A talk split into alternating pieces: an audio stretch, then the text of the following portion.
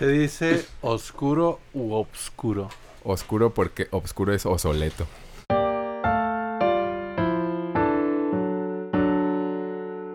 Me impresiona que eso haya sucedido en mi vida, durante mi vida. que se haga obsoleto. Sí, ¿El que se haya obsoletizado. A mí no me gusta cómo se ve, me Varias. perturba. Varias ya las están...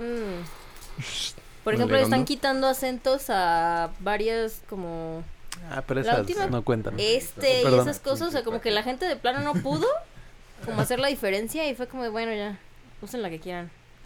Pues es que se, se, se hace Sí, un no. análisis. Más bien, ajá, es la que quieran, ¿no? Sí, la que quieran es la que es la ¿Funciona oficial. o no. Ajá, es como funciona. Ya nadie lo está usando. O sea, lo puedes poner y nadie. Ya va- solo es que todo no te vean feo, eso es realmente, porque todos modos ya se usaban... Más o menos, pues el, el chiste de güey es que la, la RAE no es prescriptiva, o sea, se dice que no es, la lingüística no es prescriptiva, o sea, no te dice esto se tiene que usar así, te dice, es descriptiva, te dice esto, estas personas lo usan así, estas lo usan así, entonces tú sabrás. Nada más, lo o que sea, nada más es eso. Ok. Entonces dices, te van a entender, o sea, un español estándar usaría esto.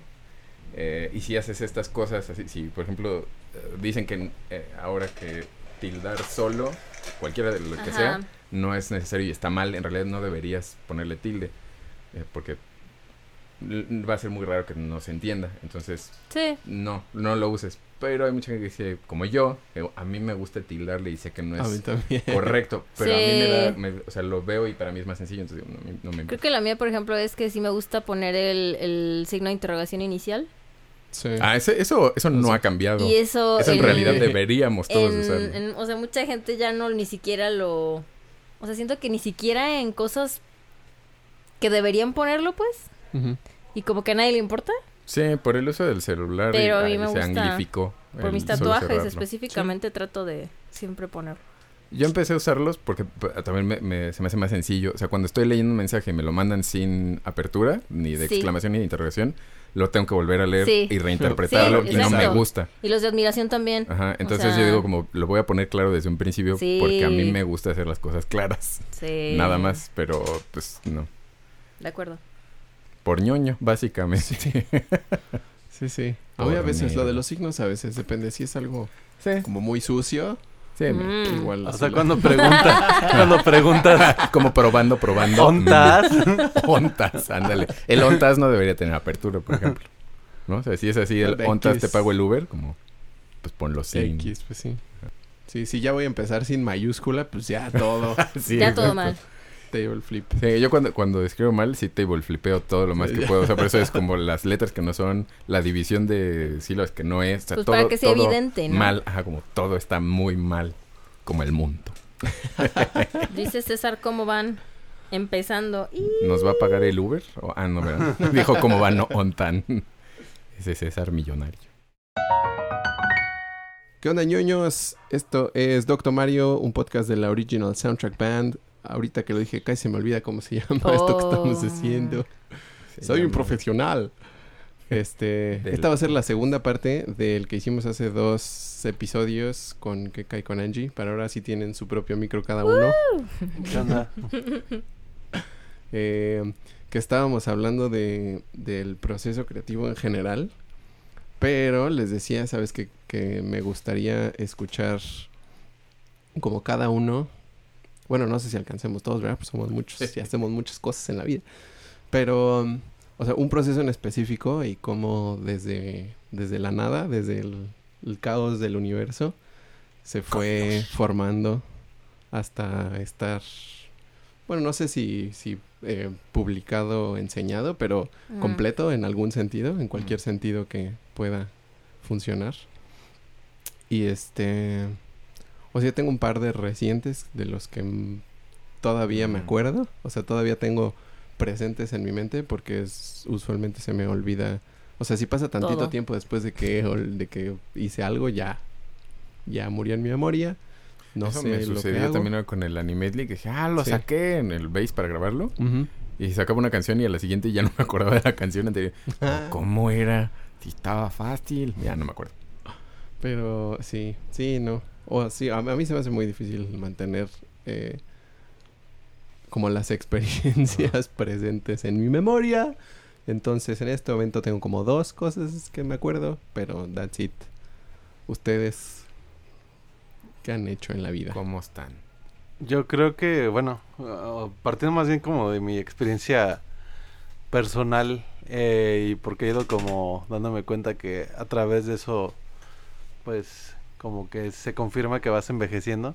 Oh. Pero yo cuando empecé, por ejemplo, a escribir tenía, o sea, ya en forma, ¿no? O sea, de, me voy a dedicar tanto tiempo a esto, eh, cada tanto, ¿no? Y que yo lo hacía como esperando obtener un resultado que era pues un borrador. Eh, se me ocurrían cosas, ¿no? O sea, no de la nada, o sea, porque creo que a veces ya esa idea de, ah, es que yo soy puro original, pues es medio complicado, ¿no?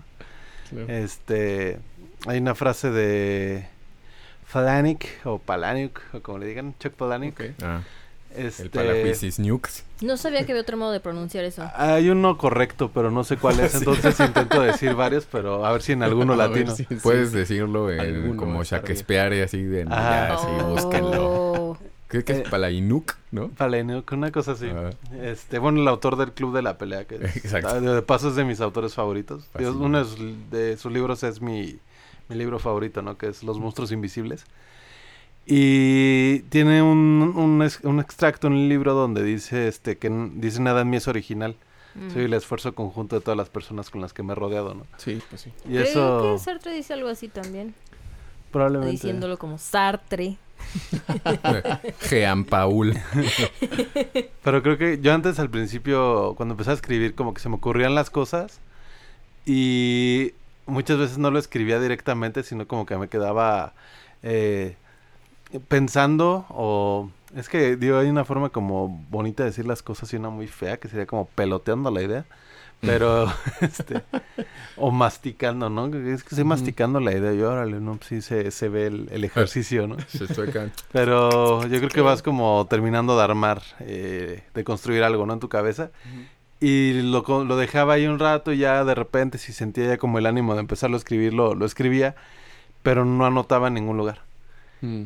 Y Ujú. creo que conforme he ido envejeciendo, y no sé si es envejecer como de volverte, eh, de aumentar de edad, sino conforme aumentas tus responsabilidades o el espacio que puede procesar tu disco duro, Oh, de- sí. en tu cabeza pues se van este haciendo borrando algunas cosas no Eh, hace poquito yo me encontré una serie de borradores que le había mandado en alguna ocasión a, a un amigo y no me acordaba o sea ni, ni de título ni me acuerdo que existía ni me acordaba que o sea yo lo leí y dije ah sí sí parece muy mi estilo pero no está bueno Este, Es malo, es malo. Ajá, sí, está bastante, bastante malo. Y así de, oye, güey, leíste este pedo que te mandó. No, ah, bueno. Bendito bueno. sea. Huitzilopochtli porque cae. Este, sí, parecía el estilo. Estaba como interesante la idea, pero. eh, pues no, o sea, no me acordaba de eso. Y, y creo que así. Por lo menos yo que me dedico a escribir, muchas veces piensas cosas y si no te casas con una idea o no la trabajas lo suficiente se te va a olvidar. Entonces, y yo es como consejo, ¿no? O sea, si tienes una idea, a veces tienes ideas que son muy malas de inicio y, y, bueno, mi proceso lo, lo voy pensando mucho y conforme voy pensando, voy investigando o, o voy este platicándolo muchas veces y de, oye, ¿qué estás haciendo ahorita? Pues tengo esta idea, ¿no? Y le platicas a alguien y como que ves su reacción, ¿no? Y dices, ah, pues creo que sí, sí podría ser. Bueno, a mí me pasa mucho con Angie. Este... Y pues te agarras de ahí, ¿no? Y, y le vas, este... Te agarras- También. Yo me agarro de Angie, dice. Yo se las Te cuento primero y luego me agarro de ahí. Y Ah, no, ya- pues, ya, pues, ya bien, suélteme. Bueno. Sí, suélteme, viejo señor. lesbiano. y este y pues ya como que vas pensando y vas armándole y ya de repente empiezas a trabajarlo y, y por lo regular a mí me ayuda mucho eso porque es más suelto ¿no? a la hora de escribir, o sea, no me detengo tanto a estar como haciendo backtracking de lo que estaba pensando o que se te acaben las ideas, ¿no? Entonces en cuanto a mi proceso eso me, me ayuda mucho, pero sí, sí creo que conforme vas este creciendo pues tienes que empezar a, a dedicarte un espacio para poderlo hacer, porque si no, sí se te va, Mm. ¿no? Y uno, un buen espacio sí puede ser un cuaderno, ¿no? O sea, Mm. un rayón, o sea, yo alguna de las cosas con las que, o sea, rara vez salgo de mi casa sin algo en que anotar. Mm. Es que siempre en el coche traigo plumas, en la mochila, cosas así, este, porque no sabes, ¿no? Y yo últimamente ya uso más como el celular para Sí, anotar este. Ey, sí, Simón.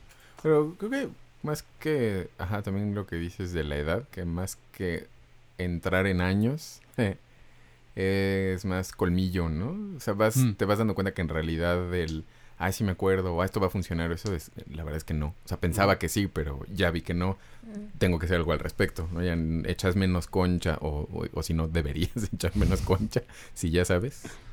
El viejo truco de estás viendo y no ves. O igual la piensas, o sea, al principio, pues no, o sea, lo ves ya. Yo a veces tengo que escribir mucho lo que estoy este, pensando para poder como, o sea, por ejemplo, escribo un artículo o algo así, traigo como la idea y la tengo que escribir para, aunque no lo voy a publicar ni nada, solamente para darle como un orden a, a las ideas, ¿no? Que es como lo que te forza mucho, este, escribir. Entonces, eh, yo a veces ideas muy malas sí las anoto, pero porque creo que es como mi forma de conjuga- eh, conjurarla, ¿no? La, el, el texto y pues ya iba si va a funcionar o no y pues a la fecha creo que solamente ha habido como dos. este, pero en general sí te das cuenta, ¿no? Cuando no traes nada también. Mm. Sí, pero sí. uh, im- ajá, también imaginaría que muchos, muchos de los eh, cosas que se terminan son efectivamente como resultado de tener cientos de cosas malas Sí, e ir recolectando cosas horrendas y irlas evaluando, irlas revisando otra vez y viendo, ah, Ujú. esta como que puede que tenga potencial y tal vez esa la desarrolles un poquillo y luego más bien siempre no llegó a ningún lado, entonces Sí. igual también la vuelves a desechar y así Sí. o sea, es menos eh, sentarse a decidir que vas a hacer una cosa necesariamente. Sí, yo tengo específicamente un cuaderno de ideas que empecé creo que en 2015 o 2013, no estoy segura, pero es donde anoto ya sea frases o palabras que me llaman la atención, esas las escribo con un color de tinta, que son como, digamos, como lo que entra, ¿no? En, en mí. Y tengo otras, las ideas de lo que ya, o sea, cómo se va a traducir eso como en algo. Y ese es otro color de tinta y eso es como lo que va a salir de mí. Entonces Uh. tengo como, si se me ocurre algo que tiene que ver específicamente con técnica y materiales como de mezclar eh, esto en esta superficie, va con una tinta. Y si es que escuché en una película o leí en un libro o en una canción una frase, lo escribo con otro. Entonces digamos que algo es como material para, como intelectual y otro es como técnico. Órale, sí es. Sí. muy Y revisando esa, esa libreta me gusta tener, o sea, me gusta no cambiar de libreta y lo trato de pegar así la letra lo más que puedo porque justamente regresar a ideas de hace mucho de órale, nunca hice esto. Sí. Y también tengo eh, el logo con viñetas y le pongo un circulito alrededor de la viñeta a las que sí funcionaron y tacho la viñeta de las que no funcionaron. O sea, ya la hice, no resultó, no me gustó, listo. ¿no? Entonces, me gusta eso, regresar y ver ideas pues de hace mucho de órale, esto no funcionó, pero igual con algo que ya aprendí ahora o algo que ya desarrollé o que ha avanzado mi técnica, igual eso ya puede funcionar o intentarlo otra vez porque sí tenía muchas ganas. Entonces, sí he llegado a destachar incluso otras por, pues, para intentarlo. Sí. Pero también me gusta mucho anotar por una frase específicamente que decía mi papá cuando nos estaba pidiendo algo para ir a la tienda, al mandado, no sé, era nos decía, más vale la más pálida tinta que la más brillante memoria. Uh, Órale. eso nunca lo había escuchado. Entonces, ¿Cómo sí, hay- eso ok. quedó en mí para Sí. cosas tan... sí, totalmente. como- y es que a veces me llegan, por ejemplo, combinaciones de palabras que sé que van a ser títulos de mis exposiciones, por Hmm. ejemplo. Entonces me gusta anotarlas y a veces no tengo realmente el modo de anotarlas porque estoy... Me pasa mucho antes de dormirme, de quedarme dormida. Me llega algo y pff, se va. Sí, estoy en un sí. momento en el que no puedo, ya no tengo las fuerzas ni la mente para prender el celular y escribirlo y también al otro día ya no me acuerdo. Entonces sí, cuando sí llega algo que tengo la oportunidad de anotarlo, mejor lo anoto. Sí, también es malo. Yo también color codedeo varios... ¿Qué? Eso. Muy bien. Uso coloritos. Este, pero en mi caso es un poco chafón en tanto que de repente ya no me acuerdo qué color era qué. Entonces me digo, esto era ¿qué? ¿Cómo? Entonces empiezo a usar otros y a la hora que estoy browseando en ideas o en cosas que tengo que pensar digo, esto no me esto debe de haber sido en otro color y ya no me acordaba qué color usaba y sí me sucede. Pero está casi homogeneizado. Digo, ahora ir a la escuela otra vez me ha permitido hacer un hábito más o menos fijo. Entonces, también para hacer anotaciones en, de- de- en las clases, digo, con colores, porque hacerlo monocromático me no ya no entiendo qué. O sea, no entiendo por qué de repente hago divisiones de cosas o me causa una especie de eh, como de desánimo de leerlo. O sea, lo veo y no me dan ganas de leerlo. Entonces prefiero que tenga coloritos para visualmente decir, ah, esto, esto sí, esto ya lo hice, esto no, esto es, esto es de clase tal cual, esto es una cosa que me interesó que dijo el maestro, esto es un autor que quiero leer, esto fue algo que no sabía, o esto es algo que no entendí, quiero investigar, o, o sea, por varias razones, usar esos colores también me, me ayuda mucho. Y también a leer.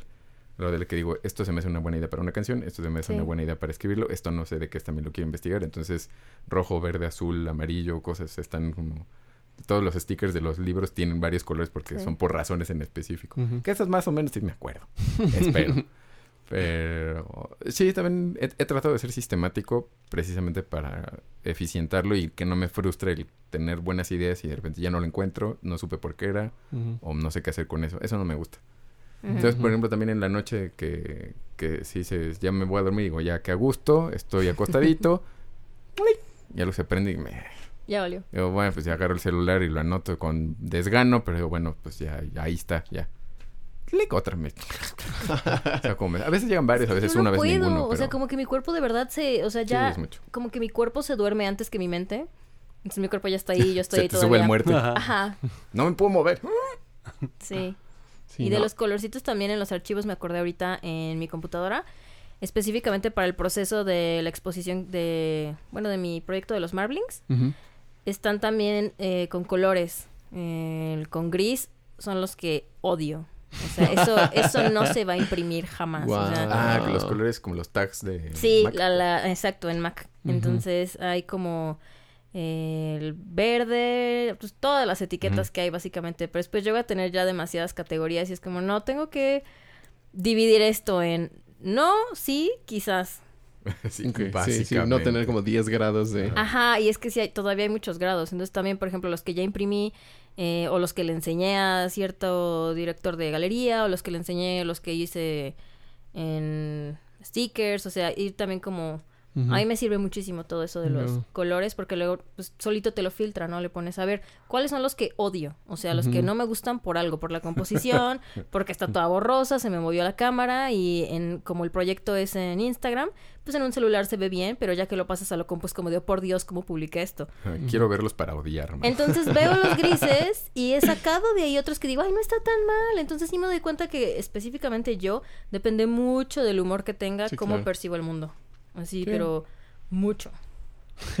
mucho. Sí, creo que para eso esto se empieza a volver un poco de productividad, pero para eso pueden servir mucho cosas, eh, o sea, aplicaciones o sistemas o cosas que tienen integrado un sistema de, de tags, de chunchitas, porque entonces puedes asignarle múltiples tags a un elemento. Y, o sea, una cosa puede ser eh, el audio, pero es verde, pero la saqué este día y se la, la publiqué, eh, se la enseñé a no sé quién y así Hmm. y ponerle la cantidad de categorías que sean a cada elemento. Y entonces, como dices, puedes filtrar por cualquier categoría. O sea, enséñame eh, todas las piezas que publiqué tal en tal periodo. O cosas así, no sé. Sí, that's nice. La cosa, este... O sea, a mí también me- me gustaría, me gustaría, digo, creo que mm, en, en ejecución no suelo ser tan limpio y tan, tan ordenado, pero sí me gustaría tener alguna especie de sistema para guardar y procesar ideas musicales, pero, o sea, como, como las ideas musicales pueden ser de muchas naturalezas, es muy difícil tener, o sea, no existe una forma ordenada de guardar cualquier tipo de idea musical. Porque puedes, o sea, una idea musical puede ser un concepto y que puedes escribir en un texto y que es relativamente fácil de administrar. Eh, pero puede ser un sonido, o sea, tal cual un sonido que solo puedas reproducir con la boca o un sonido que solo puedas reproducir con el instrumento. Entonces, este, que necesitaría algo en lo que también pueda guardar audio, pero tal vez algo un poquito más complicado que tiene, no sé, un compás, cambios de compases o Ajá. cosas así. Este, o tal cual es, es un concepto que, eh, que se entiende más bien escrito en un pentagrama. Pues no todos los programas tienen como para escribir un pentagrama, o sea, si hay un pentagramilla ahí dibujado medio feo, pues luego no se entiende. Entonces, o sea, como tienen muchas cosas, no hay un lugar en el que pueda tenerlas todas juntas. Y, o sea, por ejemplo, los, los programas en, que se usan para grabar música, pues puedes grabar ahí ideitas así, pero usualmente son programas chonchos. O sea, son programas que requieren que tengas la compu y para abrirlo es abrir el programa que se tarda en abrir. O sea, no es bueno como para ideitas. O sea, no así puedes traerlo como en el celular ni... Exacto. Estaría Sí. padre hacer algo así. Funciona un Eso poco quiero en la el- vida, es lo que necesito. Ajá. Funciona un poco el grabador de sonidos de los celulares, pero sí eso que o sea, te ayuda para un aspecto de la musicalidad y todos los demás pues no los puedes cubrir, los tienes que cubrir en otro, entonces ya se empieza a desperdigar la información exacto, en varias exacto, cosas. Entonces ya está en múltiples lugares. Sí, o sea, tengo muchas ganas de desarrollar una aplicación para eso. Estaría Porque la necesito. Pero es más como para la inmediatez, ¿no? O sea, porque realmente mm, no es posible describir todo con palabras. O sea, de lo que quieres hacer musicalmente, Ujú, podrías decir un compás en tal y con tal instrumento. O sea, no sé nada de música, pero como describir lo que quieres hacer, si tú lo escribes, quizás cuando lo lees recuerdas lo que estaba sonando en tu cabeza. ¿Eso es posible? O sea, Oh, como creo que- creo traducir que es esas posible. ideas a... Creo que sí es posible, Texto. pero no siempre funciona. Digo, sería tardadísimo son- y pues, se pierde Sí. algo, ¿no? Pero ¿es posible hacer eso? En, en algunas cosas sí, o sea, puedes describir algunos conceptos y tiempos y cosas que, o sea, si no tienen mucho como de feeling o de texturas muy inexplicables, sí se pueden traducir a algo concreto.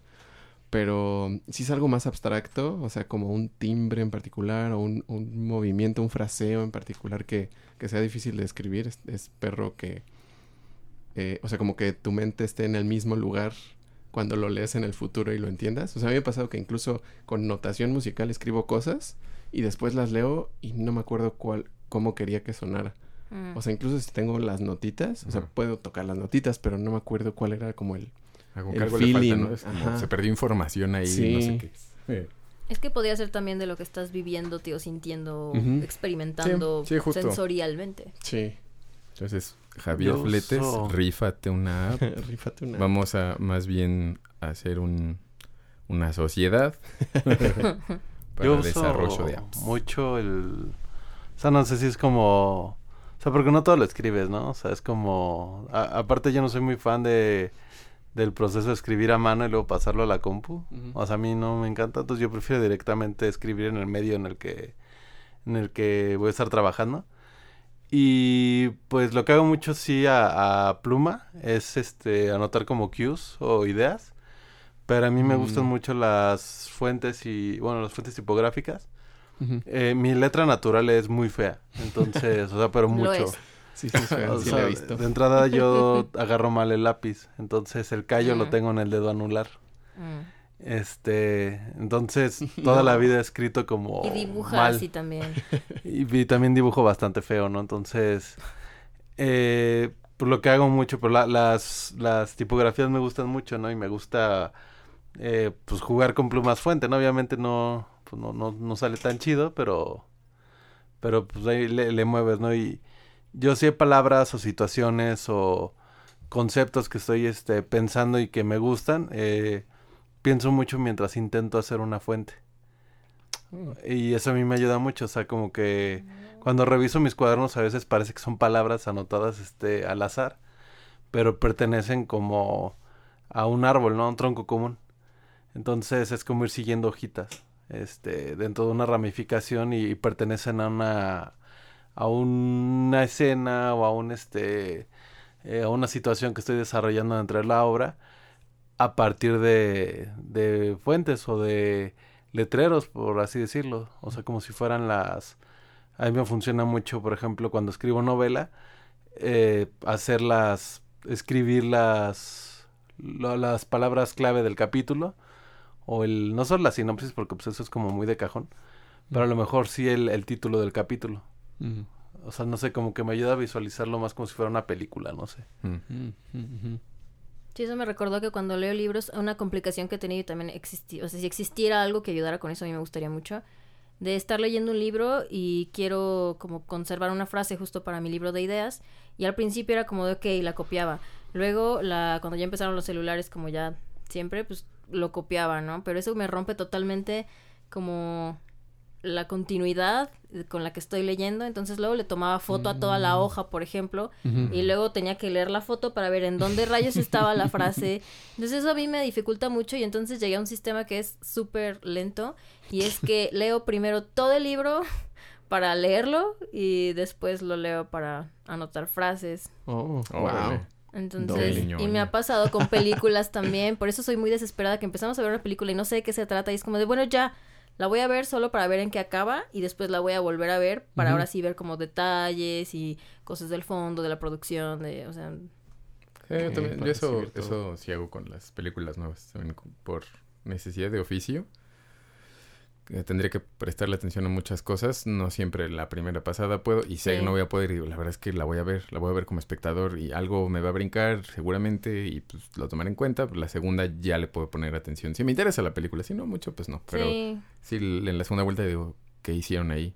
Ah, no había notado que la musiquita hacía eso, o no había notado tal el encuadre, no había solo notado la interesa, composición, o los obviamente. colorcitos, o cosas. Entonces ya digo, ah, por eso me gustó, o esto no me gustó, o no tengo idea de lo que estoy viendo. Eh, pero sí, sí, es, sí tiene, tiene sentido. Darle una pasada limpia y una pasada de análisis. y pues también he intentado cuando de verdad sé que no puedo leerlo dos veces, pues me conflictúa un poco, pero subrayo el libro con Mm. lápiz, entonces... Sí, yo también, hay libros que sí. hay libros que Hay sí lib- estudio. exacto, hay libros que no. sí, hay- pero es que generalmente yo encuentro, y hablando ya como del proceso creativo, sí encuentro como ideas en, en combinación de palabras, sobre todo como en dos palabras, como un sustantivo con un adjetivo. Eso para mí ya como que se vuelve material para hacer algo. Mm. Entonces hay muchas de las cosas que escribo me doy cuenta que son así como una combinación de palabras de un, sustantivo con un adjetivo. Entonces esas son cosas que por ejemplo pues nada más la anoto, pero si es una frase completa como que no quiero perder el tiempo en eso, entonces ya mejor la subrayo. Y ya después como que cuando tenga tiempo agarro libro por libro y voy copiando en la computadora todo lo que subraya.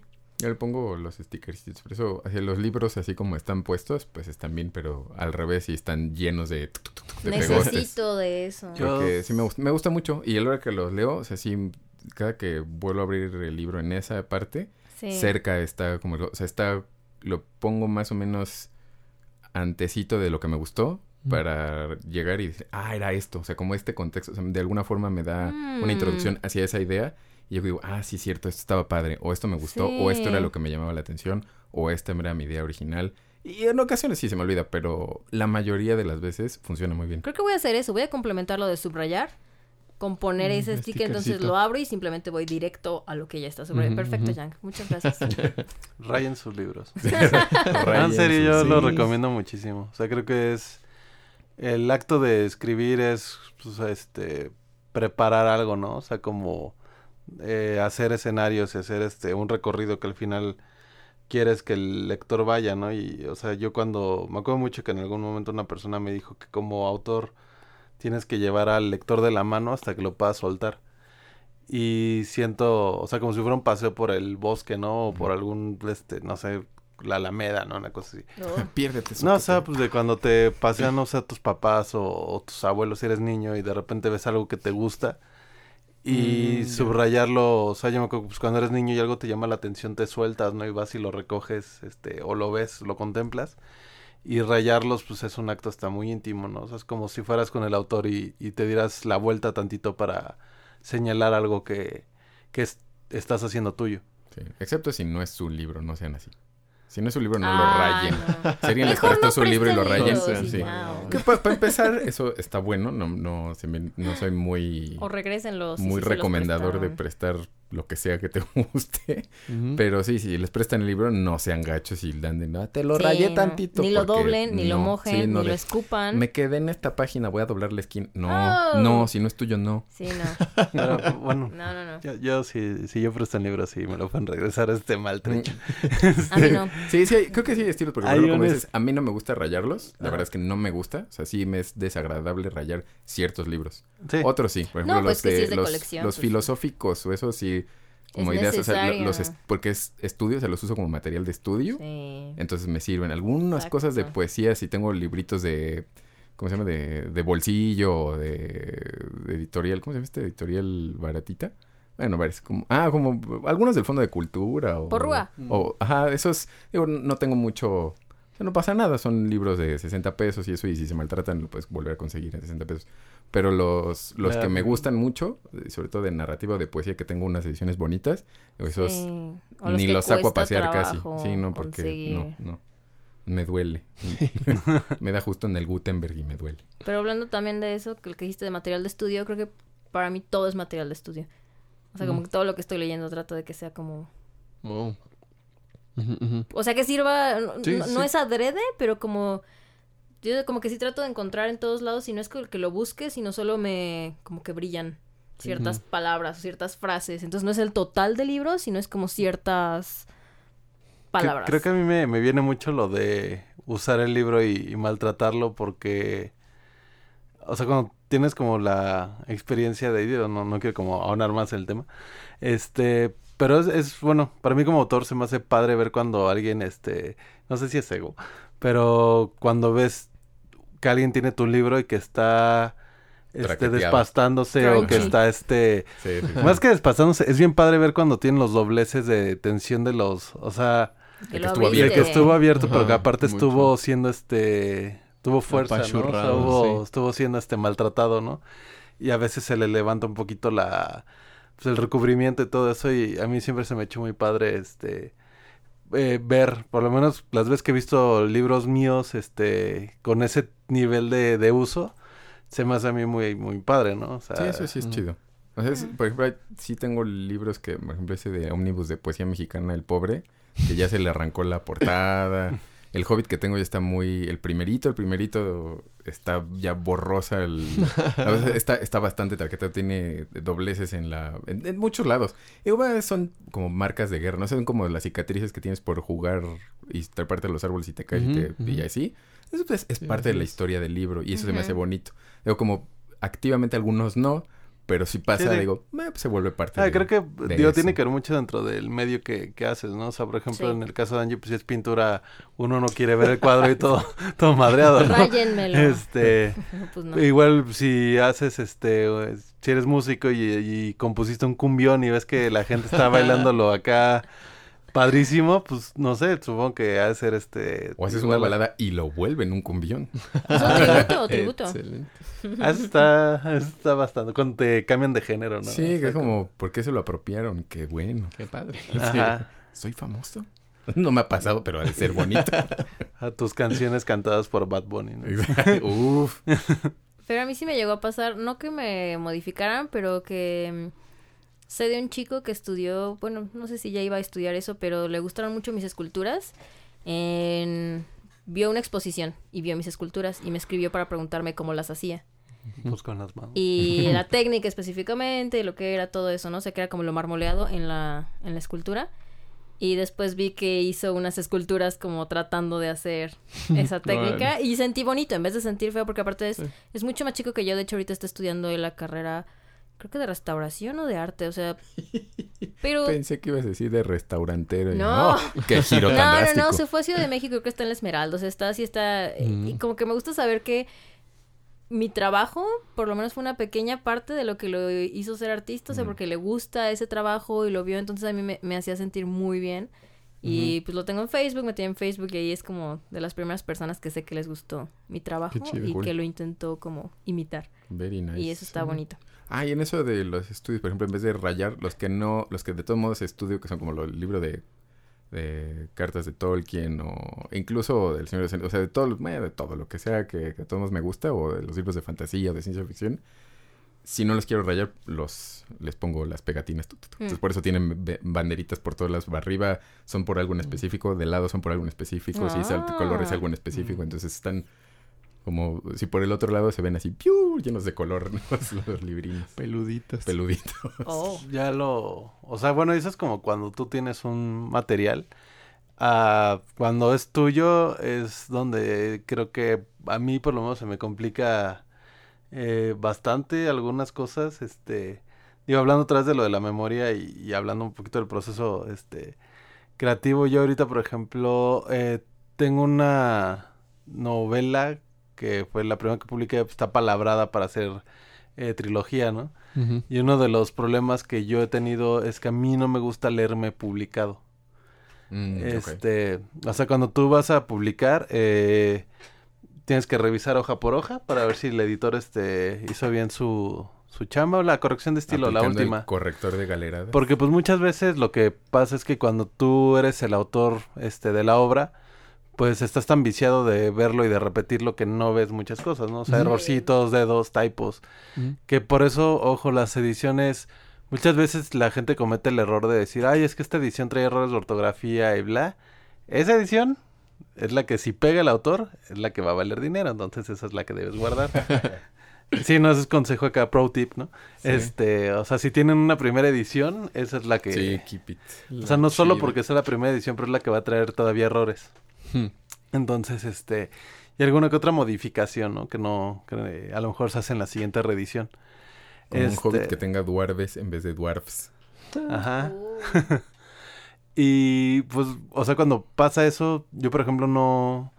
Estoy escribiendo ahorita otro libro que va un poquito ligado a la, a la otra novela, pero la segunda parte me ha costado un poco de trabajo específicamente porque no me he puesto a revisar mis materiales y se me olvidaron varios personajes.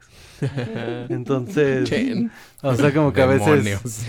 o sea, no sé, de repente me estoy esperando a ver si sigo escribiendo y pego, así chido, para ver si alguien se avienta la, la wikia. de- Exacto. Pero es que yo encontré ¿A que dónde tal se fue? Ajá, y, Perfecto. y dije, ay, ¿cómo se llamaba este?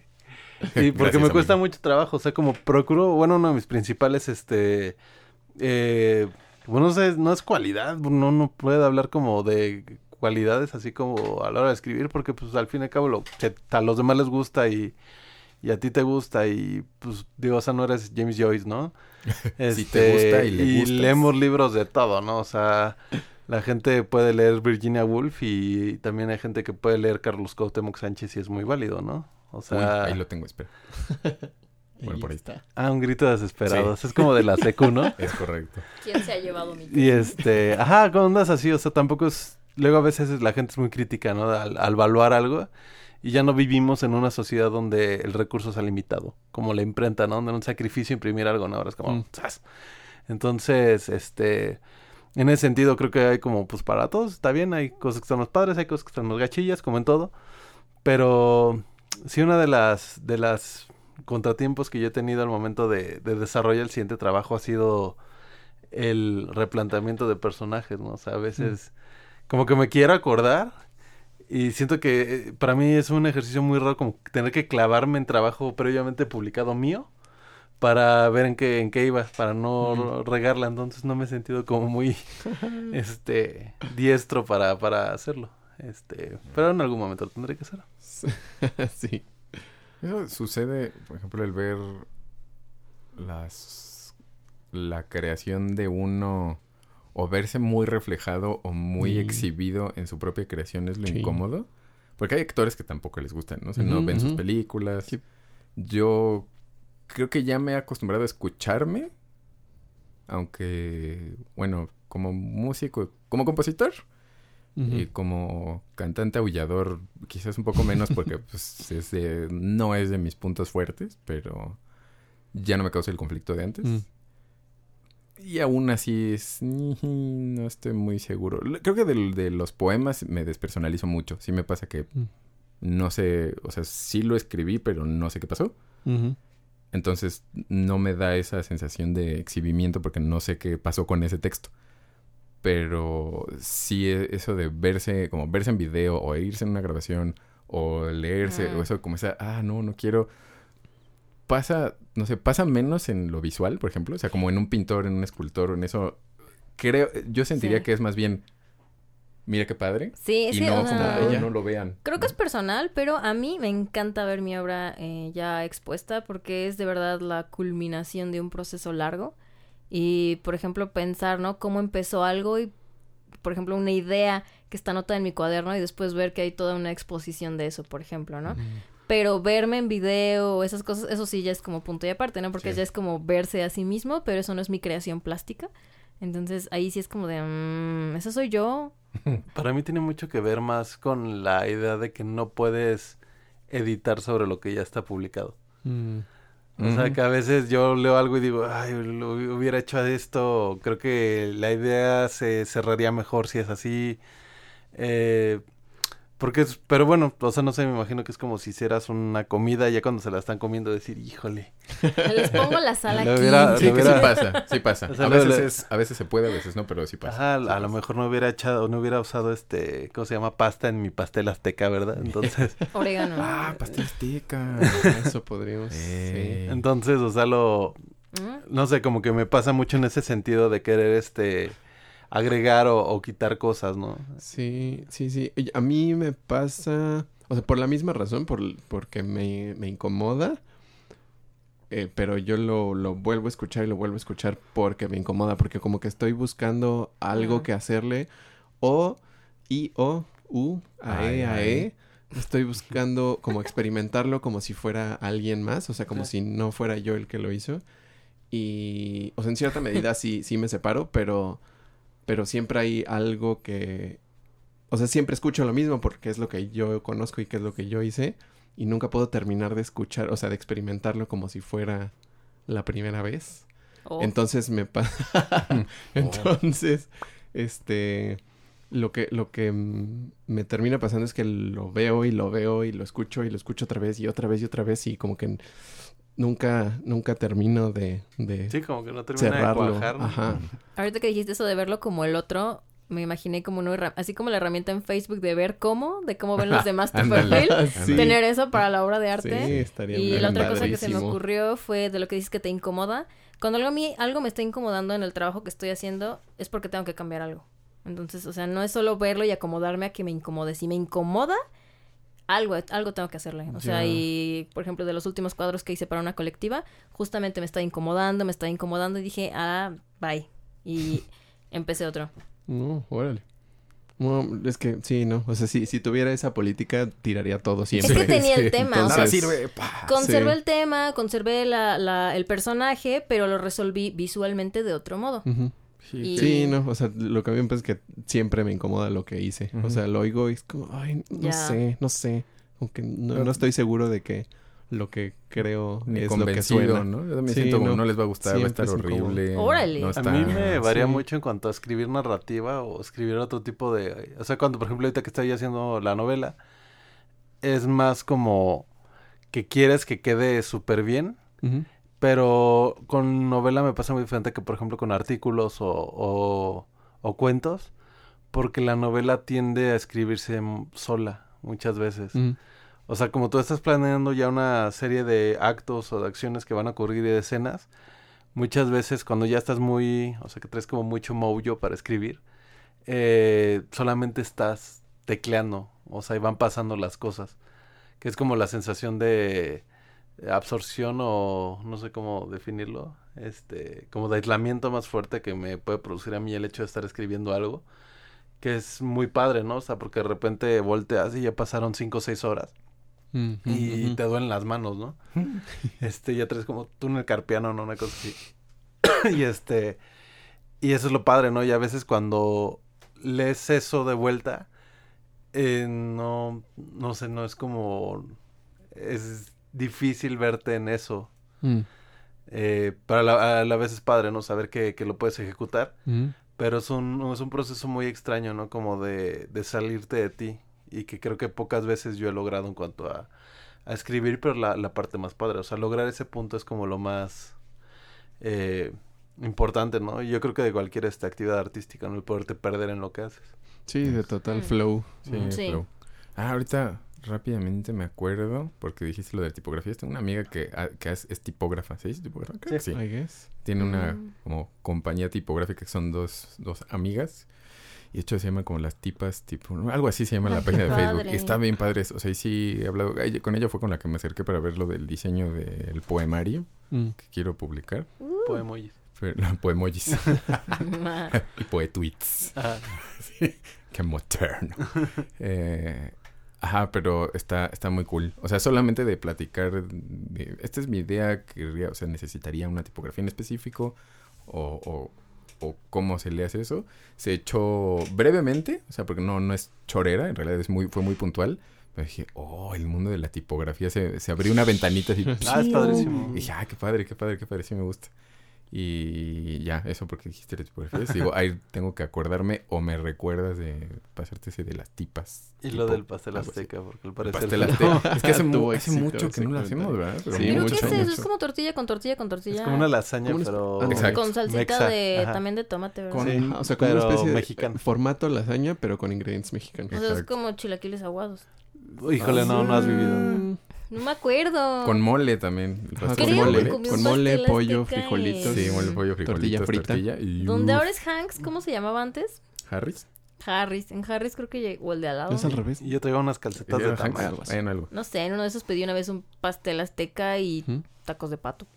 No, Uh, Cuando había gourmet. presupuesto. Sí. Y, este, y la otra cosa era... Ah, lo de la escritura de los medios. Ajá, de que decías que hay cosas no editables. Siento que, que la novela quizás más que otros en tanto que en géneros literarios Mm. es más... ah, como que perdona menos eso, ¿no? O sea, como que no permite tanta edición posterior. Sí, no. Porque los poemarios sí, o sea, hay poemarios que al republicarlos ya le quitaron poemas, le pusieron nuevos, corrigieron poemas, o sea, le mueven cosas porque no, esto no, esto no, esto no, esto con el paso del tiempo. Y algunos cuentos también suelen ser medio editadillos. Sobre todo la, la poesía creo que es más, te da más chance de alguna forma. Como eso, así quedó mejor, ok. Pero la novela supongo que no solo eh, como publicador, como autor y como todos los que están en el proceso de, sino como lector, debe ser no, no me toques mi basura, ¿no? Como la zarigüeya. Así te late de buen. Sí, es como Ajá. así estaba bien. ¿Por Ya. qué le mueves? Y es que hecho... ¿Por qué haces la sirenita negra? Se vuelve del, del Oh. lector. Entonces. Lo que sí tiene es este, el material, ¿no? El material sobre el que se construye la novela es Mm. como muchas veces más como el acerca, más cercano al concreto, ¿no? Algo Mm. menos flexible, algo que ya cuando se eh, terminó de consolidar ya es muy difícil este poder romper o si lo rompes no va a quedar este Sí. va a quedar algún sí, tipo de repellado. astilla, ahí. ¿no? Ajá, Repellado. va a quedar repellado ahí con, con Maruchan. Porque además una, una novela tiene cone- much- múltiples conexiones y ramificaciones como concretas, ¿no? O sea, de personajes que dijeron cierta cosa a otro personaje. O sea, que son objetos que se pueden eh, ligar muy Sí, que son concretamente. muy susceptibles al cambio. Ajá, o sea, si cambias una cosa aquí, tiene que tener repercusiones Sí, múltiples. si ese es un cambio, Hermione termina siendo... ¿Cómo era? El que lesbiana y china y paralítico. No es que no me acuerdo de esos Ah, memes que vi que nunca dijeron que era que era este caucásica. Ah. Ándale, Entonces ándale, podía ándale. ser de color. Sí, Cosa que, azul. pues bueno, Eh, o sea... Podía ser un avatar. Sí, o sea, estaba pensando en, en el tamaño de una novela comparado con el tamaño de una, o sea, obra musical grande, o sea, una Mm. sinfonía o algo así. Pero, o sea, como quiera, una sinfonía es algo muy abstracto y si Sí. cambias una nota aquí, va a cambiar ese momento y tal vez tenga alguna repercusión en cómo se siente pasar a lo siguiente, pero, o sea, no fue un personaje que al final cambió. Mm. o Sí, sea, al menos que lo hayas escrito así. Ajá, o sea, como por algo en específico que este era un- una especie de personaje. ajá, con y entonces hay que cambiarlo. Pero sí, la música en eso también me parece más amigable. ¿no? O sea, noble. puedes grabar una canción y después no me gustó, la voy a volver a versionar, o la voy a volver a grabar, o la voy a grabar justo como quería y con más presupuesto, o, más reducida, o Pero sea. también creo se que es puede. más difícil en ese sentido transmitir las ideas a través de la música si no tienen, por ejemplo, letra. O sea, porque si es un personaje como en Ah, música claro, sí. clásica o Mm. un tiempo o lo que ustedes creen, ¿no? Si dicen que eso luego cambiara a algo, un oído no educado en la música no va a percibir esos cambios como Sí, si no. los puedes percibir muy claramente en una lectura, Exacto. ¿no? O sea, de. O en una en una pintura también, o sea, ver un personaje como evolucionando o en un cómic, en una novela gráfica. Y en cambio en la música, si tú no tienes como esa educación, no vas a saber de, oye, esto empezó así y evoluciona así y es un genio, hizo esto. O sea, si no sabes, ah, pues suena bonito. Sí. Está igual, ¿no? Sí. Probablemente, sí. Hay un, este, o sea, lo que creo que sí puedes, este, manipular un poco como autor es la forma de leerse. O sea, en el que tú lo publicas y, o sea, no necesariamente como Rayuela. Ah, Eso yo te iba a estaba pensando en este, Rayuela. Yo pensaba mucho en el remix de, de los monstruos invisibles. Este, donde, eh, ¿cómo? No voy a decirlo otra vez. Este, No voy a decir el nombre de esa De persona. ese sujeto. Era, quedamos Palaniuk, Palanuk. Carlitos Palaniuk. Ajá. Este. sí, le es dicen sus amigos. Algo así. Él escribe Los Monstruos Invisibles, se lo da a su editor y lo escribe pensando como cuando tú abres una revista de chismes o una revista de moda, eh, encuentras como dentro de un solo tablero, que sería la, la página completa, un tabloide, eh, cosas que parece que están hablando de distintos temas, pero están como amarradas por el, conce- por el tema de la revista. Entonces su idea no era generar un libro que se pudiera leer de manera lineal. Entonces hace poquito sacaron, hace como cuatro años sacaron este el, el remix de la obra y, y viene un orden de lectura diferente que, Cool. que igual hace sentido. Yo ahorita en el, el proyecto que tengo, eh, pensando mucho en la forma en la que el- la gente consume tu trabajo y la gente, la forma en la que la gente consume ciertos medios, eh, yo lo que estoy intentando hacer ahora es capítulos que sean como, sí dentro de una estructura argumental mucho más grande, pero que sean como autocontenidos. ¿Como modulares? ¿O como- Ah, como si fueran módulos. Mm. Entonces, como si vieras un capítulo. Entonces. Ujú. o sea, pensando, de hecho la idea que yo tengo ahorita es como pensar en que un lector o la gente actualmente ve una serie antes de dormir, ¿no? Y muchas veces como de ve un capítulo al día. Mi idea es que puedas leer un capítulo antes de dormir. De una sentada. Ajá. Sí, o sea, como- entonces que abran y cierren porque creo que a veces quedamos en el error de usar la separación de capítulos más como descansos o como separaciones que como composiciones argumentales. Entonces tiene que ser entretenido para el lector. O sea, que el cierre del capítulo se sienta conclusivo de alguna forma dentro de Dentro de su... de- dentro de lo que... El argumento al que pertenece, ¿no? Ujú. Obviamente, pues como queda la línea principal abierta, pues la, la idea es que el lector quiera eh, pues, saber qué pasó Saber después. Ujú. Claro. Ya. Estaba pensando, después de que, de que ya tienen una idea que parece que tiene potencial o pues, está más o menos eh, desarrollada en sus mentes, van como mm, creando más y editando al mismo tiempo o creando como un boceto grande y luego editando y luego, o sea, como... Yo lo había hablado ya con, con conocidos, Y no lo quiero particularmente volver a con un este... No, Ya no te voy a eh, tengo un amigo que, Olvídalo. que es un amigo muy querido, este Toño Ibarra, que es escritor también. Y él, este... Él, bueno, en algún momento me comentó que él sí edita. Eh, conforme va terminando, conforme va teniendo descansos, edita lo que va escribiendo. Y yo no. No, no sea, edita nada. Yo no edito nada. Yo soy su editora. Su primera editora soy yo.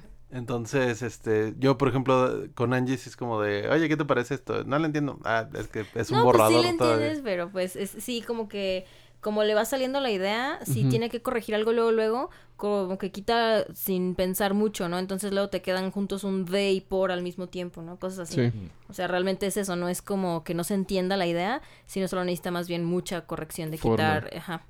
O sea, hacerlo ya como propio. Ya después, por lo regular, así, ya cuando termino un proceso completo, como sería un capítulo o un este, o una parte, una sección del libro, eh, sí le doy yo una revisada. Pero yo prefiero como escribir de, de corrido, ¿no? Mm. Ujú. O bueno, yo en lo particular hay gente que le gusta editar porque le gusta Sí, revisarlo y no le gusta detenerse. Mm. Que, por ejemplo, yo sí, sí me clavo mucho en cada momento y en cada progresión en lo que va sucediendo después y después y después, Tunnel Vision. pierdo, pierdo el hilo No totalmente. sí. O sea, em- se empie- empieza, o sea, lo escucho después eh, grabado o lo que sea y no tiene mucho sentido. O sea, como que se...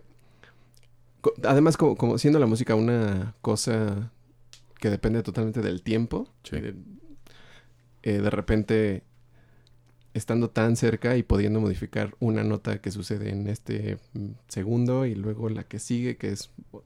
O sea, teniendo esa, esa posibilidad de enfocar tan, algo tan chiquito, ya después que lo veo y lo siento en el tiempo correcto que es, eh, de repente eh, está, está como atorado o esa frase se extendió demasiado y se fue a un lugar que ya no tiene sentido o, o todo está muy apretado. Eso me pasa un montón. Estando tan cerquita, o sea, compongo muchas cositas y muchas cositas y muchas cositas y lo alejo y está demasiado retacado. O sea, todo tiene demasiado, demasiadas notas, demasiados adornos y cosas así. Góngora. Y, ajá, y entonces se siente, no se entiende porque está solo muy atascado en un eh, Sí. periodo muy cortito de tiempo. Contenido en poco tiempo. Ajá. Yo, yo no, no sé, creo que even- conforme ha pasado mi ejercicio creativo en general, tanto de los poemas como de arreglos o composiciones, me he acostumbrado más a armarlo y después detallarlo. O sea, de armar lo más completo que se pueda e ir detallando y detallando y detallando y detallando hasta que ya... Porque si no, sí también me pasa eso. O sea, si voy, voy, que digo, ay, aquí tengo que ser muy minucioso porque esto es quiero, lo que quiero es esto y esto y esto. Y digo, igual y creo que tal vez no funciona. O sea, creo que esto ya no fue. O sea, digo, bueno, me sigo. Y al revisarlo, sigo, efectivamente esto no iba ahí. O esto fue demasiado. Pero en música sí, sobre todo para hacer música para películas, eh, que es lo que te decía hace unos días, que descubrí que mi forma, al parecer predilecta hasta ahorita, es escribir los créditos, o sea, componer el final Ajá. Y de ahí ir sacando los temas y las, los Ah. motivos con los que voy a es- estructurar todo lo demás. Que digo, esto está bonito para esto, lo puedo desarrollar así. Este arreglo está bonito para esto, o esta frasecita me funciona para algo, y de ahí lo voy Ah, eso está repartiendo. chido. Y creo que vi también la masterclass de Juan Zimmer, eh, que hace, no exactamente eso, pero dice, yo diario compongo. O sea, no me voy a fijar tanto en qué hice ayer, pero tengo que seguir y seguir y voy viendo la película y voy armando y esto hace aquí y aquí crece y aquí eso, porque si me fijo en qué fue ayer, ya no lo puedo hilar y entonces luego ya, y yo compongo. Y ya cuando termino, pues ya veo que me sirvió. Dije, ah, entonces estoy avalado por Juan Zimmer. Está muy bien. Y en, poe- en poemas igual. O sea, sí, he Mm. hecho, eso sí, sobre todo lo he hecho lo más posible. Que la mayoría de las veces son cosas bastante gachas y nada más están escupidas. Ujú. O sea, y digo, eso tiene onda, pero su valor estético es casi nulo. entonces necesita trabajo y ya posteriormente ya lo empiezo a trabajar. No sé Pero si lo es un otro- poema o es un meme. sí, esto es copla o meme. Sí. Este, Copla. Hacía mucho que no escuchaba esa Es palabra. Es, que justo hoy vi, ¿de quién era? No me acuerdo, un, un poemita, unas coplas sobre las coplas, Oh, pero lo publicaron como con memes en vez de copla, con la palabra meme en vez de copla. una meta que, que, copla. que lo- los memes son de todos y cuando los sueltas ya no son tuyos y no sé qué, pero en Ah, realidad ya. la original dice coplas. Sí. Te dije, ¡ay, qué bonito! este, por eso me acordé. Pero, mm, ñam, ñam, ñam, ¿qué? Ah, por ejemplo, en ese, para mí trabajar la poesía es, sí, como doble, en doble, como, ¿cómo se llama? No formato, como Dos en- tiempos. En doble eh, medio. Ajá. O sea, lo, si lo escribo por facilidad, lo puedo escribir mejor en compu o en celular porque es rápido y no tengo que pensar y olvidar lo que viene como por detrás del tren. Viene por detrás, carnal. este, a ver, si no hay de otra, pues ya mano, no importa. Pero normalmente por velocidad y por agilidad de ideas, prefiero textearlo eh, en medio digital. Pero para trabajarlo ya lo paso a papel, porque entonces así lo rayo, marco las sílabas, puedo hacer divisiones de el ritmo del poema está moviéndose así, aquí ya no se movió, aquí y en, en Word o en un procesador de texto creo que se podría hacer algo semejante, pero no me gusta, o sea, no me gusta la intangibilidad del cosa. Prefiero tener el papel y rayarlo, moverlo. Y entonces terminan siendo hojas con pedazos de texto por todos lados, rayas, esto, núcleo, marcas de sílabas tónicas y todo así, conteos silábicos y así, cosas horrendas. Y entonces ya lo paso en limpio y ya sí lo... Que normalmente la- me gusta escribirlos a mano. O sea, esa sensación de las cartas, por ejemplo, también las cartas las escribo en digital y las paso a mano Ujú. porque me siento como más más pleno, más pleno. Porque su en- letra está bonita. Ah, Ah, sí. quizás.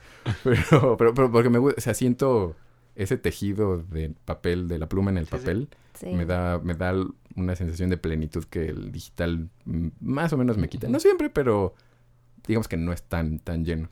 Pero sí lo, hago ese, ese intercambio de, de medios, por, o sea, justo por eso, por, por facilidad de trabajo. O sea, Sí. rapidez digital Sí. y trabajo minucioso, como ya que está todo el bloquezote, entonces Ujú. sí ya lo hago en papel.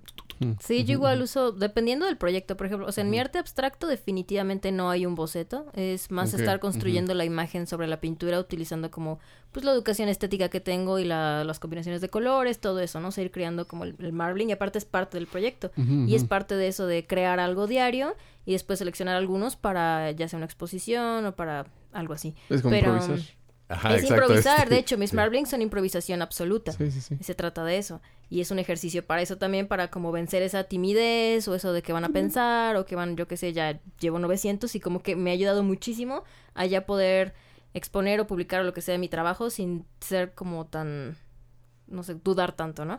Y, por ejemplo, uso lo digital cuando voy a hacer algo figurativo y sobre todo cuando... mm, Bueno, hay dos procesos, creo yo, que en el arte plástico y es uno, surge una idea o un texto o un algo y eso lo tienes que traducir a una imagen o al revés, empiezas con una imagen, una técnica o algo y eso lo quieres después como traducir ya a tener su justificación. Creo que están las dos, ¿no? Y pasa mucho. Entonces, dependiendo de dónde empiece mi proceso, pero en general, si va a ser algo figurativo, la imagen que quiero es figurativa, o sea, que es que se puedan entender las formas, tal vez no hiperrealista, pero que digas esto parece una flor, es una flor. El boceto lo hago digital. En general, Ujú. porque también no me... Creo que el, el figurativo en general es una cosa mucho más técnica, mecánica. Entonces, como que lo que importa es la composición de los elementos y después ya es pura talacha de, pintar bonito. Pero el chiste primero es resolver cómo vas a acomodar esas, esos elementos en el cuadro. Entonces, esa parte, por ejemplo, yo la hago entre Illustrator y Photoshop. La referencia de flor, de persona, de lo que sea que yo voy a, a usar y la pego en, en la, en la pantalla, ¿no? En donde quiero, donde quiero, donde quiero. Eso lo imprimo y listo. Y después ya todo es sobre el cuadro. O sea, porque no... Creo que hay gente que hace hasta tres bocetos de un cuadro, ¿no? Ujú, Es el cuadro tres veces y lo vuelve a hacer y lo vuelve a hacer. Como que a mí me gusta hacerlo ya directamente sobre el cuadro. No soy mucho de bocetos. Si hago un boceto son... Cuando hacía escultura, por ejemplo, son unas líneas así en un cuadernito de 10 centímetros. O sea, unas pequeñas líneas nada más, pero me gusta más trabajar sobre, o sea, sobre el material. Mm. No hay mucho bocetaje. Ya. Creo que yo sí soy muy bocetudo. Mm. gusta, sí. O sea, hago una cosa y luego para, o sea, entre para trabajarla, pero al mismo tiempo que no se pierda la cosa, prefiero hacer otra versión y guardarlo aparte y hacer otra versión y otra versión y otra versión hasta que hasta que digo, ah, no me gustó nada, la basura todo.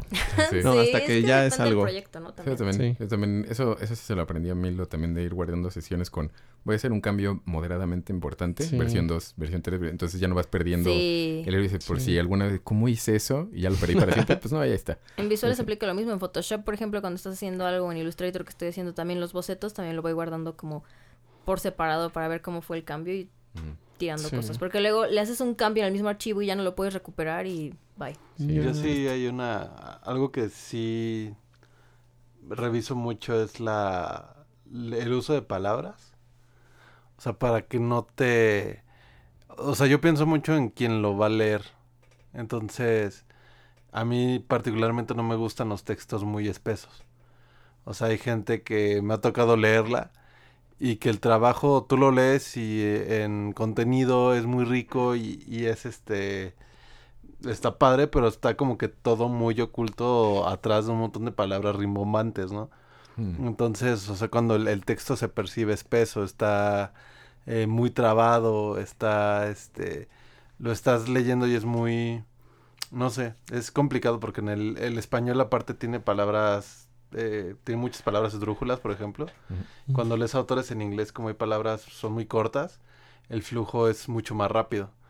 Entonces, cuando escribes en, en español, eh, yo cuido mucho, eso sí, este, qué palabras estoy colocando, pero para hacerlo un poquito más eh, ameno, que, que sea más rápido, o sea, y eso es algo que a mí me gusta, no, no sé si es lo, lo ideal, pero por lo menos he oído personas que me han dicho, o sea, de repente iba en la página, no sé, en la 240 y, y de repente así peligro de 300 y cacho y, y, no sé, le seguí y lo acabé así como en media hora, ¿no? Y no supe qué pasó.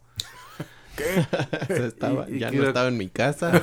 Y creo que tiene mucho que ver con... Bienvenido a Birmania. Con que lo quieres construir como el, el texto de, de la forma en la que pueda fluir lo más sencillo posible, ¿no? Porque creo que el, el lector no te tiene que andar decodificando. ¿Qué Sí. quisiste decir?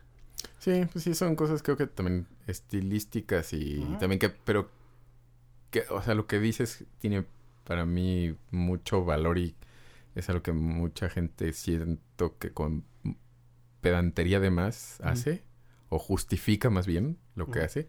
Como, pues sí, usó muchas cosas acá culteranas. Porque sí es como, como, no...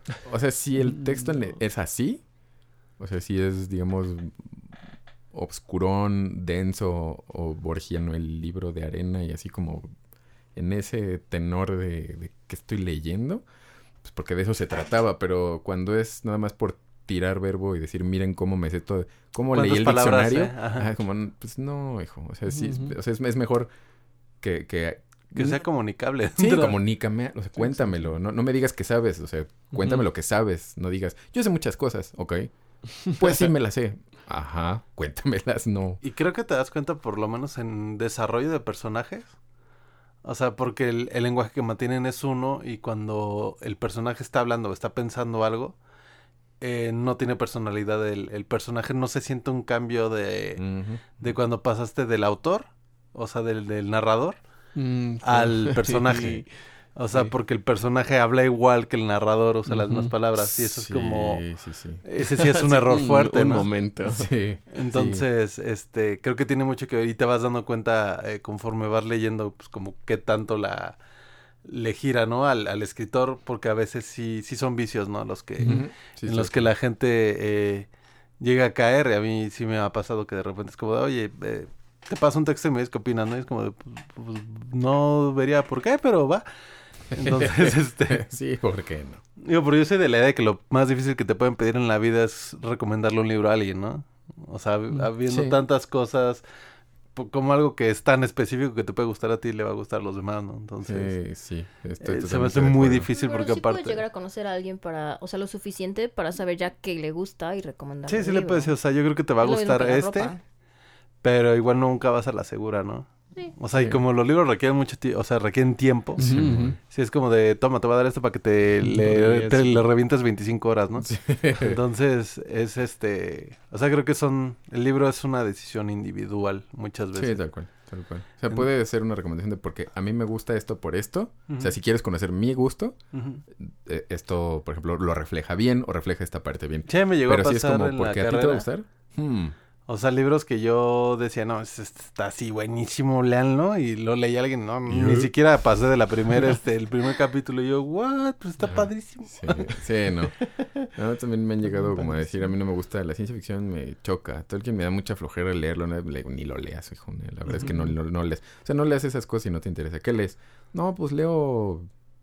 uh, Crepúsculo. Eh, no, pues mejor léete otras cosas. Ojalá no... y que le no pasaba te- mucho a la gente Mejor cuando... vete a leer a otro lado. Vete a leer a O sea, la gente lejos que mí. quería pasar de Harry Potter a... a al Señor de los Anillos, Mm. por ejemplo, que es que no me gustó y es como... No, no, pues No, no, es no que no, manches. no manches. No, no, no Es es que porque es- los compares, o sea, no, pero, son públicos porque diferentes. Las es películas Porque es salieron al fantasía. mismo tiempo. Ajá, o Sí, sea, es un mundo de fantasía. Digamos pero que pues el no, mundo, o sea, es la, masa se enteró de las de Harry Potter y de claro. Señor de los Anillos al mismo tiempo. Cerca, sí, muy cerca. Sí, pero sí son... O sea, yo hubo a quien sí le funcionó y es como me gustan mucho los dos. A ti te gusta el cine de fantasía, digo, la, el cine, los libros de Ajá, fantasía, ¿no? exacto. Y había quien te decía, a mí me gustó Harry Potter y no me gusta este... El Señor de los Anillos es de, bueno, a lo mejor a ti te gustan más estas ondas como más teen, más este Sí. juvenil, más... Eh, eh, una onda así fantástica, pero a lo mejor te podría gustar mucho como Ender's Game o algo así, que es Mm, como... Ándale. De chavitos en una situación especial, no necesariamente que te gusten los mamás, Eragon, ¿no? Y a lo mejor te puede decir, oye, me gustó mucho este El Señor de los Anillos, pero no me gustó Harry Potter, pues tampoco está mal. Sí, Y es como de, a lo mejor a ti te gustan las epi- las aventuras épicas, ¿no? O sea, y Ujú. te puede gustar Dune o, o algo El- así. el este, Game of Más Thrones. eh, ajá. Sí, eso, sí, eso, de recomendar lo que sea es delicado. Sí. O sea, hay que... Siento que hay que contextualizarlo de alguna forma para que las otras personas... Porque le puedes dar una experiencia horrible o muy padre. o, o neutra, pero, pero quisiera evitar las experiencias Sí, horribles no, al menos. A mí una, una chica, o sea, con la que yo estaba saliendo en la universidad, me pregunta así de, oye, que me, me interesa leer cómics, ¿no? Que este, que quiero leer, ¿no? Y dije, puta, pues lo más accesible, o sea, para mí siempre dije- es este X-Men, ¿no? O sea, como básico. Este, y muy accesible, ¿no? Eh, y- Archie. Y yo así de, pues como ya andaba este acá de snob, Ah. este, le dije, ay, pues mira, yo estoy leyendo los metabarones, ¿no? Llégale. y pues, o sea, fue como, what the fuck, ¿no? y los metabarones a mí es una obra que me gusta mucho, ¿no? O sea, y, y la he leído varias veces y, y le encuentro cosas distintas, pero ella pues no soportó, o sea, más de de 25 minutos, ¿no? O sea, leyendo. Yo Sí. creo que me acuerdo mucho cuando la gente te dice, oye, Evangelion está bueno y es como de, Mm. ¿qué te gusta? Sí, exacto, exacto. Es que eso es con todo. Claro. Sí, es, es- es una Pero sí creo que sí hay gente que, que ves y dices, a ti como que te va a gustar esto. Para mí de las preguntas más difíciles es recomiéndame un libro y es como, puta, o sea, ¿Libro de qué? ajá, el vaquero. Ajá, bueno. No hay falla con el Sí, libro no. vaquero. Yo me acuerdo que tenía Ah. una tía que leía muchos libros de estos de Harley Quinn, eh, de editorial Harlequin, Ah. que eran estos como de romance soft, este, sí, como sí. soft porn, pornoso. ajá, ¿Como erotismo? como eróticos. ¿Novela erótica o...? Pues es que no, no son, son novela tanto. erótica per se, son como romance con picantería. Ándale, sí. Como de Y señora. pícaro. De señora. Ajá, de, de señora de, oh, Flavio. Ah, exacto. Sí, de las portadas de los monos mameis con el pelo hacia el aire en la playa. ¿Jesús? Como Sí, exactamente. como Jesús. No quise Y decirlo. en ese pero entonces sí. era como, o sea, yo me acuerdo que íbamos como en la prepa El moreno Jesús. y sacó así una caja, ¿no? De libros que iba a tirar y pues no había mucho Uh, que libros. hacer. Y fue como de, así un niño, uh, libros, no, no. así como de, ah, voy a hacer una torre de libros. Sí. Este, y de repente los- yo creo que estaba con mi hermana y los agarramos y de repente era como, uy, no, ese Flavio es canijísimo, ¿eh? Es bien canijo. o sea, y era como de, ay, ¿les gustó el libro? Pues, sí. Entretiene, entretiene, ¿no? Este, pero no lo recomendaría, ¿no? Por ejemplo, o sea, pero sí son como más el libro visto ya como medio de entretenimiento, ¿no? Que eran muchísimos, ¿no? Y de todos los temas. O sea, Harry Potter, ¿no? Porno Potter. No, pero sí, este... O sea, creo que sí son como decisiones muy individuales. Yo en lo personal procuro pensar en la persona que lo va a leer. ¿Y para Ah. qué lo quiere leer? Porque, Sí. tío, yo leo mucho novela filosófica, pero como que es el modo en el que me puedo justificar estar leyendo una novela para que tenga, pues como todo lo de los franceses, ¿no? O sea, de Mm. Sartre y Simón de Beauvoir, todos esos. De O sea, que sus ideas las estaban tratando de plasmar a través de una historia. Entonces, si tú lo lees así nomás como historia, pues te quedaste con la historia, pero si sabes un poco que eran filósofos o que era lo que estaban, eh, pues que estudiaban, entonces puedes llegar a ver como lo que está atrás de todo eso y a mí me gusta muchísimo hacer eso, por ejemplo. pues sí. Pero entonces yo no, no leería, por ejemplo, Harry Potter. Mm. No leería Porque no es de que, que ilustración. para, o no, sí. o sea, como para alimentar el, la cosa, la cosa para después producir, creo que me alimento más de, de como de emociones y como de sensaciones. Mm, sí, Entonces sí, sí. me gustan, me gustan las fantasías, o sea, me gustan eh, esas cosas que, que no, no podría explicar que me gusta este personaje por esto o esta situación por esto, solo como, como el- la sensación que me da. Porque a mí me gustan Eso son es como lo que- películas. Sí, sí, sí. Yo estoy muy dividida y, por ejemplo, en la literatura sí me gusta más que sea un poco más real la- el asunto, Mm. o sea, aunque sean historias, pues obviamente de, fantasía, pero que sea, no, no de fantasía de ni sci-fi, ni cosas que... Mouse. que me hicieron leer en la... que fue en la prepa estos de Isabel Allende, del Bellocino de Oro y toda esa... Sí. Para mí fue así lo peor que me pueden... No, La Casa de los Espíritus me gusta mucho la, la película, por ejemplo, que he visto, me gusta mucho y sí leería el libro. O sea, como que en una historia real metan unos detalles nada más de fantasía, como lo de que, pues en La Casa de los Espíritus, que la, la niña podía, pues, que tenía poderes, ¿no? Psíquicos. Pero ya tanto como de que aquí hay un dragón y no sé qué y no sé qué, eso me gusta más en las películas. Y específicamente en, en lo que leo me gusta más solo un toque de algo que dijera, ah, igual, igual y se puede. Pues que creo que es, o sea, la, y uno de los, eh, no, no es un error, pero una de las paradigmas que tendemos a, a tener como sociedad es a ligar el concepto de lectura como algo cultísimo. Sí. Y creo que tiene, es un medio más.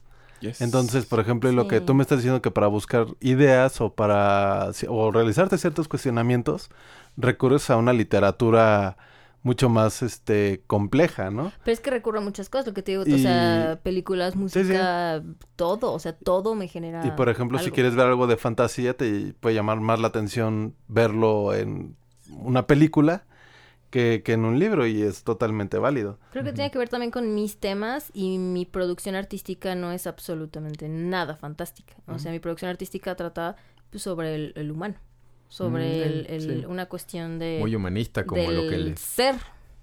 Ya. Entonces, Y, no, pues no es bueno, y es que también eso, ajá, el vincular la lectura con un- una especie de sofisticación intelectual, pues es viejo, ¿no? Y de alguna forma Ah, en históricamente Y ahora existe más, justificado. ¿no? O sea, ahora es más porque es como de, Creo ah, que- no, le está leyendo libros. Ahora, ahora se ha Sí, vuelto, se ha sí. vuelto posudo porque tenemos un medio que sustituye mucho de nuestro uso Sí. de libros, que es la, la interwebs. Sí. Entonces, si lees es como, oh, es como old school, lee libros. que, que- que es como, cálmate, Squinkle. Tampoco, tampoco, tampoco eres tan especial por leer libros. Pero sí era muy especial antes el que leyeras libros por solo con, por el asunto de, poder leer. de desbalance de poder leer, de ser Oh. letrado o no. Ajá. Pues sí era para cierto cierto, cierto. cierto grupo de personas que sabían leer, Sí. ¿No? Entonces eras- ya nos quedamos como de con la- ese, Pero esa inercia de, que no de que si lees eres culto y si no lees eres inculto. Eso, sé que lees. Ahora creo ¿no? que es más bien como... Ahora creo que también existe la, la posibilidad de ser consumidor de distintos medios, ¿no? Sí, sí, sí. O sea, yo Sí, creo que cuando estoy dentro de desarrollando procesos este creativos, lo que consumo como más para eh, desconectarme son creepypastas, ¿no? Este, y lo que consumo en general más para nutrirme es historia. O sea, a mí todo lo que es este como bagaje histórico, este leyendas, mitos, este folclore, todo Mm. eso a mí me gusta mucho, ¿no? Y o sea, de culturas, ¿no? Principalmente, o sea, sumerios, ahora que descubrí que los sumerios tienen menos de 100 años de haber sido descubiertos. este, y que son la primera civilización, ¿no? Entonces es como de ah, este o sea, y leer como o, o videos, ¿no? Yo consumo mucho YouTube, pero mucho video documentaloso, Mm. o sea, como de el blog de tal este güey que es historiador, ¿no? Y "Ay, vamos a hablar de los griegos, ¿no? O de la guerra del Peloponeso, ¿no? Yo, "Oh, ¿qué es eso? ¿Del pelo de quién? Ajá. Entonces, digo, y también eh, a mí me gusta mucho, ¿no? O sea, saber de, de historia porque creo que por la forma en la que yo crecí, que yo venía de una cuna católica, como que no me hacían visibilizar bien los procesos históricos hasta, porque todo era como del siglo cero para acá, ¿no? No. Entonces, este... Qué moderno. Ajá. Entonces ahora que ya he descubierto como, o sea, más allá de lo que te pueden enseñar en la escuela, ¿no? O sea, pero ya mucho más a detalle cómo eran los, este, cómo era la vida, ¿no? En, en, por ejemplo, los egipcios, cosas así, es algo que a mí me gusta mucho. Sí, sí, es bonito. Es bonito. O sea, de alguna forma es como la mitología que yo consumo, digo, la fantasía, ¿no? Ajá. de alguna forma, ¿no? Sí, Decirlo. sí. la fantasía como la mitología judeocristiana. Sí. Como, como era lo que hablábamos también de, de que decía Corley. De que, ¿qué? ¿Por qué los ángeles son todos horribles? Que le decía que están, Ajá, están sí. bastante, son, sí son cosas que daban Están mucho bien miedo. monstruosos. Y eso, o sea, como las, también las representaciones de los evangelistas, Ay, como los animales, que eran Mm. cosas en realidad como de justo babilónicas y que venían de muchas cosas Mm. que dijeron, esto también nos gusta. Entonces, eso, Bueno, a acá mí la es mitología, muy incluso la. La está me gusta madre. mucho. Se me hace muy, muy divertido. Del- a mí del- sí me gustaba mucho leer esas cosas bíblicas, pero justo porque Sí, teníamos un libro y a mí me gustaba ver esa, esa parte. O sea, es- esa- esas secciones de la Biblia se me hacían súper, súper interesantes. O sea, de hecho, yo creo que, bueno, por lo menos particularmente en mi caso, el, el contexto religioso a mí se me hacía un poco aburrido de ir a misa, pero porque Oh, nunca visibilizaba la época en la que ocurría y no era como algo tan entretenido, o sea, porque ellos están en esta parte de Oriente, Me- Oriente Próximo, ¿no? Y es este desértico, este eran, o sea, no no estaba y al mismo tiempo tú tenías un montón de cosas pasando en Egipto, en que hay un dato bien interesante que descubrí hace poquito investigando sobre mitología judocristiana. Hay la idea de que cuando la parte oscura de la vida de Jesús, por ejemplo, es como de los 12 años, que es cuando va a ver a los 33, doctores hasta los 33, que es ya cuando se alcanza su, su prime, este, dicen que vivió en Alejandría. Entonces, Alejandría en esa época era el centro cultural más importante del mundo. Y que también tuvo que ver con yogis en este en India, ¿no? Cosas, esas cosas Es se me hacen a mí súper interesantes, Sí, ¿no? Y. Sí, que sí. también aparece como profeta en, en los libros, este, ¿cómo se llaman? En, en los, en el Corán. Sí, Este, sí, sí, sí. Entonces está bien padre, eso no te lo enseñan en la escuela católica, ¿no? No, pues no manches. Es que para los ¿Cómo católicos no crees? existe nada más que... Y para mí el, El mito está súper chido, ¿no? O sea, había una cosa de, de, de mitología judocristiana, este, creo que es Baphomet, o uno de estos, este, o Belcebú, una de cool. estas, este... Sí. No me acuerdo- todo bueno. Así de bote pronto no lo traigo, pero la demonología también es algo que me gusta mucho, igual que los santos. Este, pero había un templo de, de, no me acuerdo si en la región de Judea, ¿no? En, en esa, en esa parte, había un templo donde le rendían tributo a, a este a esta criatura, ¿no? Que era un, un no Pues una como espíritu de la sí una como deidad por así- por ponerlo como de manera muy sencilla, un- no no había deidades buenas ni malas, no solamente existían. Entonces tú querías que tu becerro viviera, pues le rezabas a Apis, ¿no? Que era el de los el de los este abundancia, ¿no? Entonces, eh, em, para Baphomet, creo que sea Baphomet, pero la traducción o uno de los nombres que tiene es el, el amo de las moscas, una cosa así. Ese sí es Belcebú, ¿no? Es. Belcebú. Belcebú es el de las moscas. Y a Belcebú le decían esto, pero era porque había un templo donde la gente sacrificaba animales. Mm. Pero los, Se mosqueaban. los que cuidaban el templo no lavaban. Y en los demás templos, pues como estaba cerca del Nilo, este, limpiaban y todo, y este templo estaba ya en la montaña. Bacterias. Entonces siempre se llenaba de moscas. Entonces Le quedó. eh, salió de una, de una, era una sátira, era una burla, ¿no? Decirle, ah, es el, el rey de las moscas. Ajá, sí. Y de ahí viene, ¿no? Y eso es como de, ah, no manches. O sea, todo tiene mucho sentido cuando empiezas a ver dónde viene Sí. la tradición folclórica, ¿no? De las cosas o de las costumbres. Es mucho más enriquecedor y ciertamente más interesante. Sí.